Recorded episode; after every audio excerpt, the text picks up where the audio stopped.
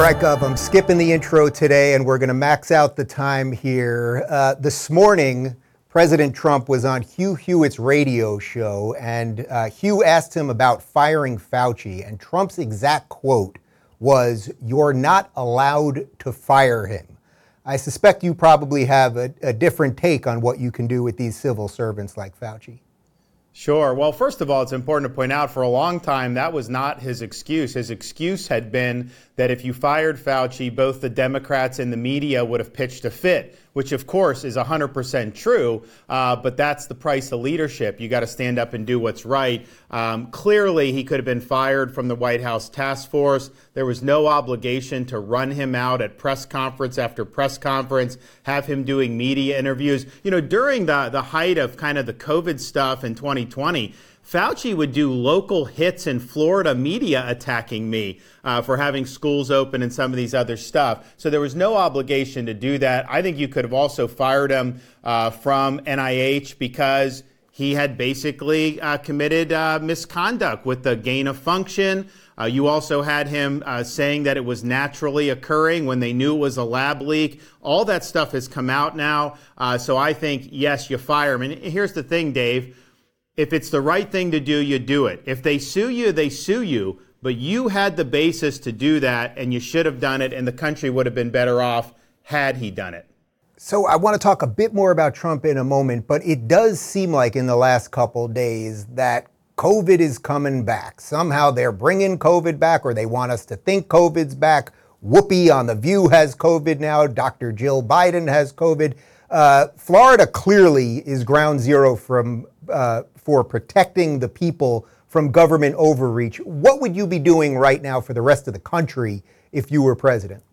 Cleaning out the CDC, NIH, FDA, all these agencies that failed us uh, during COVID. We need a reckoning uh, for what they did to this country. And yes, in Florida, we fought back against it. There were other states like what Kim Reynolds did in Iowa to make sure kids were in school and to push back. Uh, but there are parts of this country uh, that were really, really harmed. Uh, because of the Fauciism. And yet they were wrong about lockdowns. They were wrong about forced masking. They were wrong about school closures. They were wrong about mRNA vaccines. And yet nobody's been held accountable.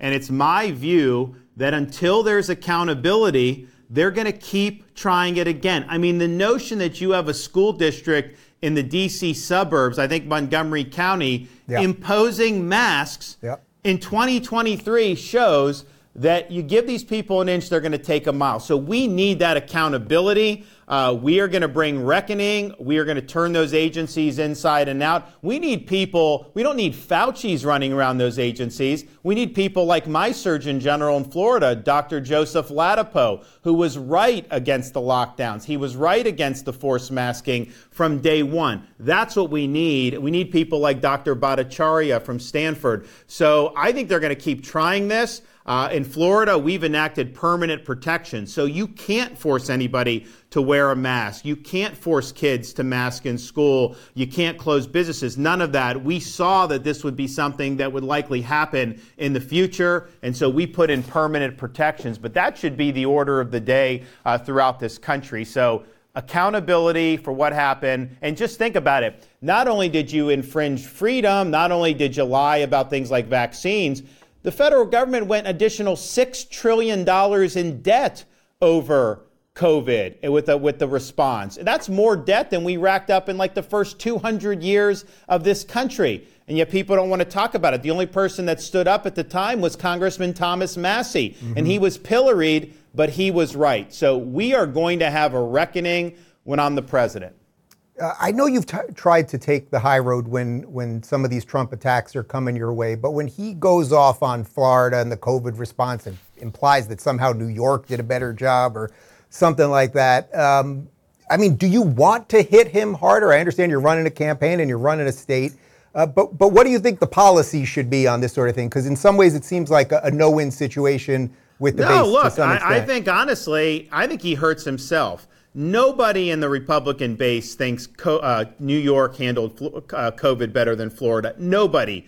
believes that. It's not believable. And in fact, he doesn't believe it because yeah. he said for years how good Florida did. He said I was one of the great governors in America. All of this stuff was kind of gospel. Nobody ever questioned it until about three days before the midterm elections, he saw that I was fixing to win a landslide and he started attacking me. And then that's basically be it. Just because he believes that I'm a threat to his ambitions. That's the only reason he's saying this. Uh, if he didn't believe that, he wouldn't be saying any of it. So it's obviously bogus. I mean, half the country visited F- Florida over COVID. And you're trying to say California, New York, and Illinois uh, handled it better. Uh, give me a break. So sometimes I think you know you want it, you you should re- be responding, but I think sometimes like the more he does that, uh, I think it helps me because I, I kind of wish like he had broader reach with some of his social media because I think just putting that stuff out there, I think it hurts his credibility uh, more than anything, especially because he's on the record saying how good a job we've done in Florida in the past, and especially because his entire family moved to Florida under my governorship. Yeah. What's your message to the ride or die Trump people? Like that, the hardcore MAGA base that before all of this, they loved you, but they're just going with Trump. But you know that you have to get some of those people to win this thing. Well, nobody in, in the United States, in the Republican Party, has delivered more on America First policies and principles than me. Uh, if you look at I- immigration, illegal immigration, uh, we've banned sanctuary cities. We've cracked down on human smuggling. We even sent illegal aliens to beautiful Martha's Vineyard. Uh, and so we've put our money where our mouth is.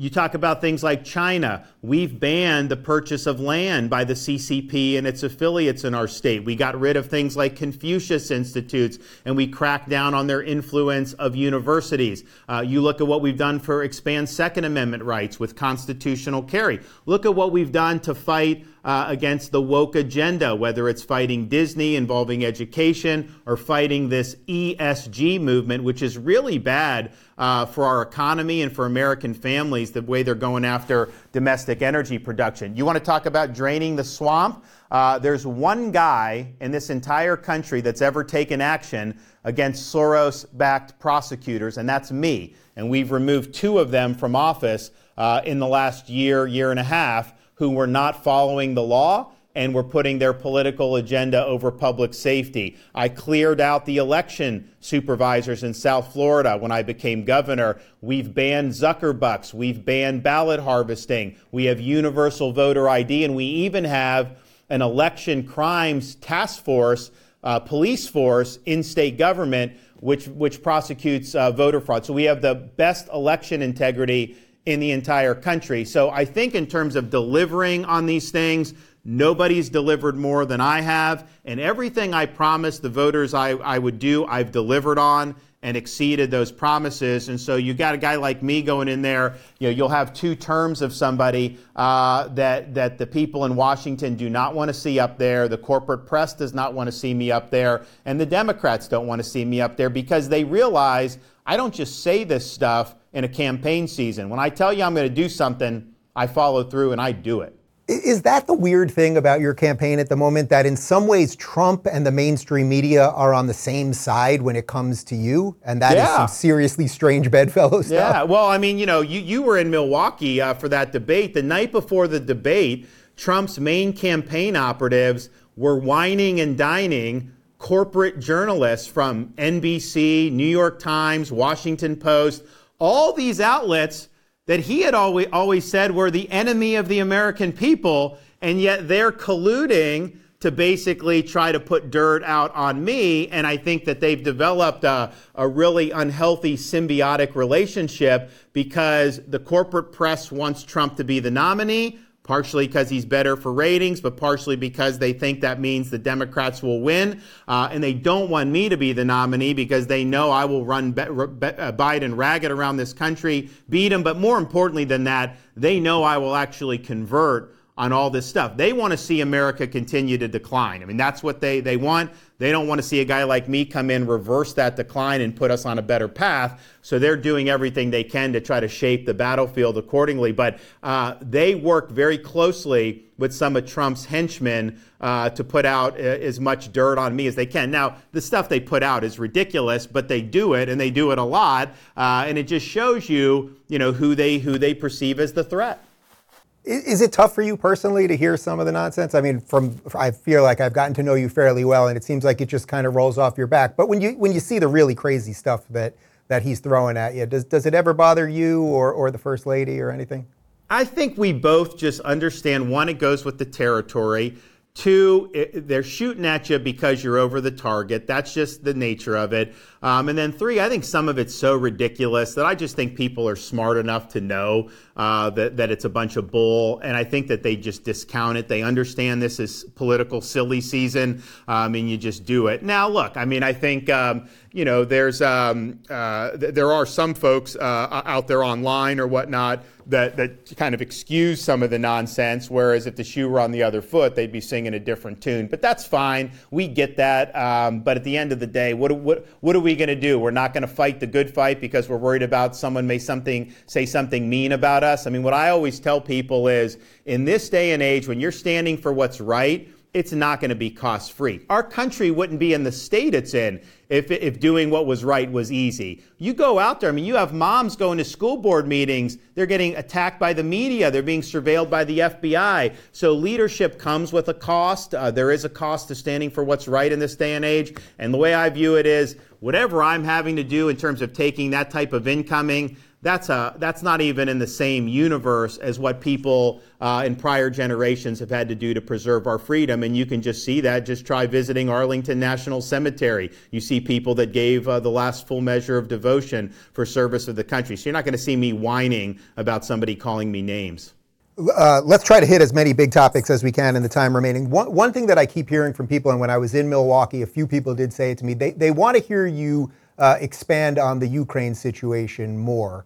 Uh, that it's at first sounded like you, you gave that statement to Tucker that felt more isolationist, then maybe you pulled back on that a little bit.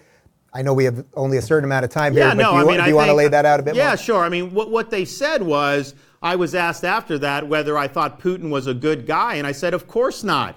But that doesn't mean that we should be writing a blank check uh, with no uh, concept of what our interests are or what the victory is. Uh, so we've been pretty consistent, actually, on all this. Uh, we need to end this war, no blank check. Europe needs to step up. Uh, and anything we do should be in America's national interest. You don't subcontract out your national interests uh, to other countries. And I don't think it's been in our interest to be sending money to pay pensions for Ukrainian uh, bureaucrats and salaries for Ukrainian bureaucrats. So, what I would do as president, I would use the leverage that we have available to us uh, to bring the conflict to an end in a way that this isn't going to continue to be an issue for the next 50 or 60 years. I mean, just think with Biden. His energy policy is benefiting Russia. It's fueling their ability to, to, to, wage war in the first place. It's benefiting Iran. He just gave Iran six billion. What is Iran doing with that money? Partially, they're sending to Russia uh, to help uh, Russia. China, he wants us to be more dependent on China they're obviously benefiting Russia. So you can turn all of those leverage points on, but then also use the leverage that we have with our European allies. Say, guys, this is your continent. Um, you know, when this thing comes in, let's bring this in for a landing, and then you guys have to step up and meet your security obligations. And part of what animates that is, I think, our primary national security objective is to deter China. And if we want to do that, we're going to have to do a lot more uh, to project hard power in the Indo Pacific than we've been doing. I think Biden views the top challenge as Europe. I think he views China as a client, not as an adversary. I view China as an adversary, and I think they're the only ones in this world that could possibly compete with us on a global scale. What do you make of the uh, the polling data right now? I know you don't govern by polls. I've heard you say it many times. Um, but if we're to believe the polls, you know somehow Trump is at fifty percent or, or yeah. Look, like I think I, I, mean I, I think that you know, s- some of these primary polls are what they are. I mean, you know, you, you, followed my reelection race. There were polls that had me up by one or two points, and I won by, you know, almost 20 points. And so sometimes when you have this volume of polls, clearly polls are expensive. And so if you're doing them every day, you know, either someone's funding that with an agenda or not. But I also understand you know, you're running against uh, somebody who is 100% name identification, probably the most famous person uh, in the modern history of politics. Uh, but what I think that, that it shows, and I think we have data after the debate to show this, is that, you know, whatever he's at, he's got some that are very hard for him for sure, and then he's got a lot that are soft. And those are people that, you know, they're willing to, to support somebody that's strong, uh, that has a record of delivering on America First principles and that would be a, uh, a, a big time um, a change agent as president. They are not going to vote for somebody uh, who's just going to go back and be a managed decline Republican. Uh, so if it's a choice between Trump or that, they are going to go Trump. But when they're presented with my bio, my family, my accomplishments, and our vision, you know, we do convert those people. Now, we're having to do this on the ground, going town to town in Iowa, town to town in New Hampshire, and we've actually had a huge uh, amount of success in Iowa. I mean, if you look back at previous election cycles and find where the Iowa caucus winner was in the summer, people like Ted Cruz and Santorum, they were polling at like mm-hmm. five or six percent. You know, we're clear second in Iowa under any metric. Everybody else is in single digits. And so I wouldn't trade places with anyone in Iowa right now. I think we're doing what we need to do, and uh, we are going to outwork everybody uh, in those early states. But once that starts to happen, that's what's going to make uh, the, the, big difference. So everything we're doing is geared towards accumulating delegates. If we were trying to juice national polls, then you know we would try to advertise nationally and do some of those things. And so it's a state by state thing. That's what we're doing, and we're happy with the progress we've made, particularly over the last I think four to six weeks. I think we've uh, you know we've solidified a lot of support, and we're building. Do you want Trump to show up to the next debate? I mean, the last one was a little bizarre because you were clearly the front runner at the debate and nobody was going after you. And I, I bumped into you in the hotel the next morning and you said, well, they knew I was going to hit back. And it, it, seems like they were sort of afraid, you know, Vivek a little bit, I suppose, uh, but it seems like they didn't want to go after you. So the dynamics are, are really bizarre right now. Yeah, I mean, look, I, I think he owes it to the to the public to debate. I think the the idea that he's entitled to be nominated is absurd. I think that there's a lot of questions that he needs to answer, uh, both about how he would win the election, uh, but also about some of the decisions that he made as president. You pointed out the Fauci, and then there are others. Uh, so I think he should do it. He probably won't do it, uh, and that's fine. I'm going to be there regardless. I do think you're going to see a smaller stage because I think some of those folks aren't going to qualify uh, for this next round. And look my thing is, is you know, it's far be it for me to tell anyone who to run or not run, but uh, you either have a path or you don't. And if you don't have a path, then we should focus on the candidates, you know, that, that have a that have a conceivable shot at this. Um, I will say, though, being on that stage, I think one of the reasons why, um, you know, I wasn't necessarily the target as much as people thought is I have a record of success. Uh, I've done the things that people are talking about that we need to do for this country in Florida across the board. And so I'm armed with the ability to say that I've done it and also to point out, you know, whatever shortcomings would be from somebody that's lobbing a grenade my way. So I'm prepared to do however it shakes out. But if it's just me and I get something, I want to look into the camera and tell people my vision of how to reverse this country's decline, beat Biden, and get us on a better path. And, and I think we all know we need to do that. Uh, I'm the one guy that has a record of showing how it can be done with how we've transformed Florida. Let me ask you just two more. Uh, as you know, I'll have you on this show anytime, but personally, I want to see you on The View. I want to see you sit down with those ladies, have them repeat that hysterical nonsense uh, Anna, what's her name, who lives in Florida and says crazy things about this state. Uh, do you plan on going for those fights a little bit more? Because to me, that that's where you shine, and I think that that's what people want to see out of you. Yeah, we might. I mean, I think we have done some of the the more corporate press, uh, you know, with like the NBCs and the CNNs.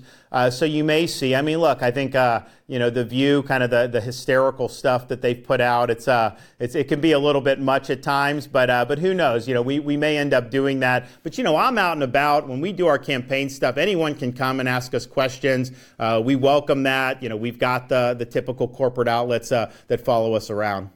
So, my last question for you is going to be for my mom. My mom, who is a, a, lifelong Democrat, but she has woke up to the insanity of the Democrats. She knows how I feel about Florida and that I've supported you, but the idea of voting for a Republican still in her mind is, is tough.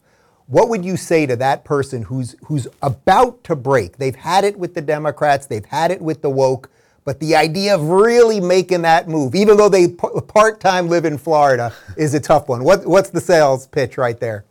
Well, well, first I would just say I kind of understand that. You know, my grandmother lived till she was 91 in Western Pennsylvania. Uh, you know, her husband, my grandfather, was a steel worker, and she never voted for a Republican for any office in her entire life. And basically, she was, you know, traditional Catholic, had had conservative views on a lot of things, but was like she said, look, the, the Republicans are only for the rich, the Democrats are for the working people. And I would just say that I think the parties are really changing in who they represent. I think the Democratic Party, they're driven by an elite ideology. I mean, woke ideology, ultimately, that's something that came out of places like Berkeley and these left wing institutions. This is not like salt of the earth ideology. These are elites trying to cram this down your throat, trying to tell, you know, your kindergartner uh, daughter that, that she's actually a boy. That is not anything that has ever sprung up from kind of the, the salt of the earth. So I think what we're doing, at least me as a Republican, what I conceive of my role uh, is to represent common sense again, a restoration of sanity in this country, and to do like what we did in Florida. You know, you can't please everyone, Dave, but we took very strong stands and we won 60 40. I can tell you 60% of the voters are not Republicans in Florida. It's closer to like 36%. So we had to get independents and some discerning Democrats to say, you know what? We can't have an open border. We have to have security. We can't have crime running the streets. We have to have the rule of law. We need an economy so people can afford gas and afford a home and afford groceries again. We need these core things of parents' rights to ensure parents are involved with education. Those are things I think that span party lines uh, and that I think we can build a, a strong movement behind. And it's really just restoring the country to a sense of sanity. All right, we're clipping that and sending it to my mom. Thanks, Gov. We'll see you on the trail. All right, God bless. Take care.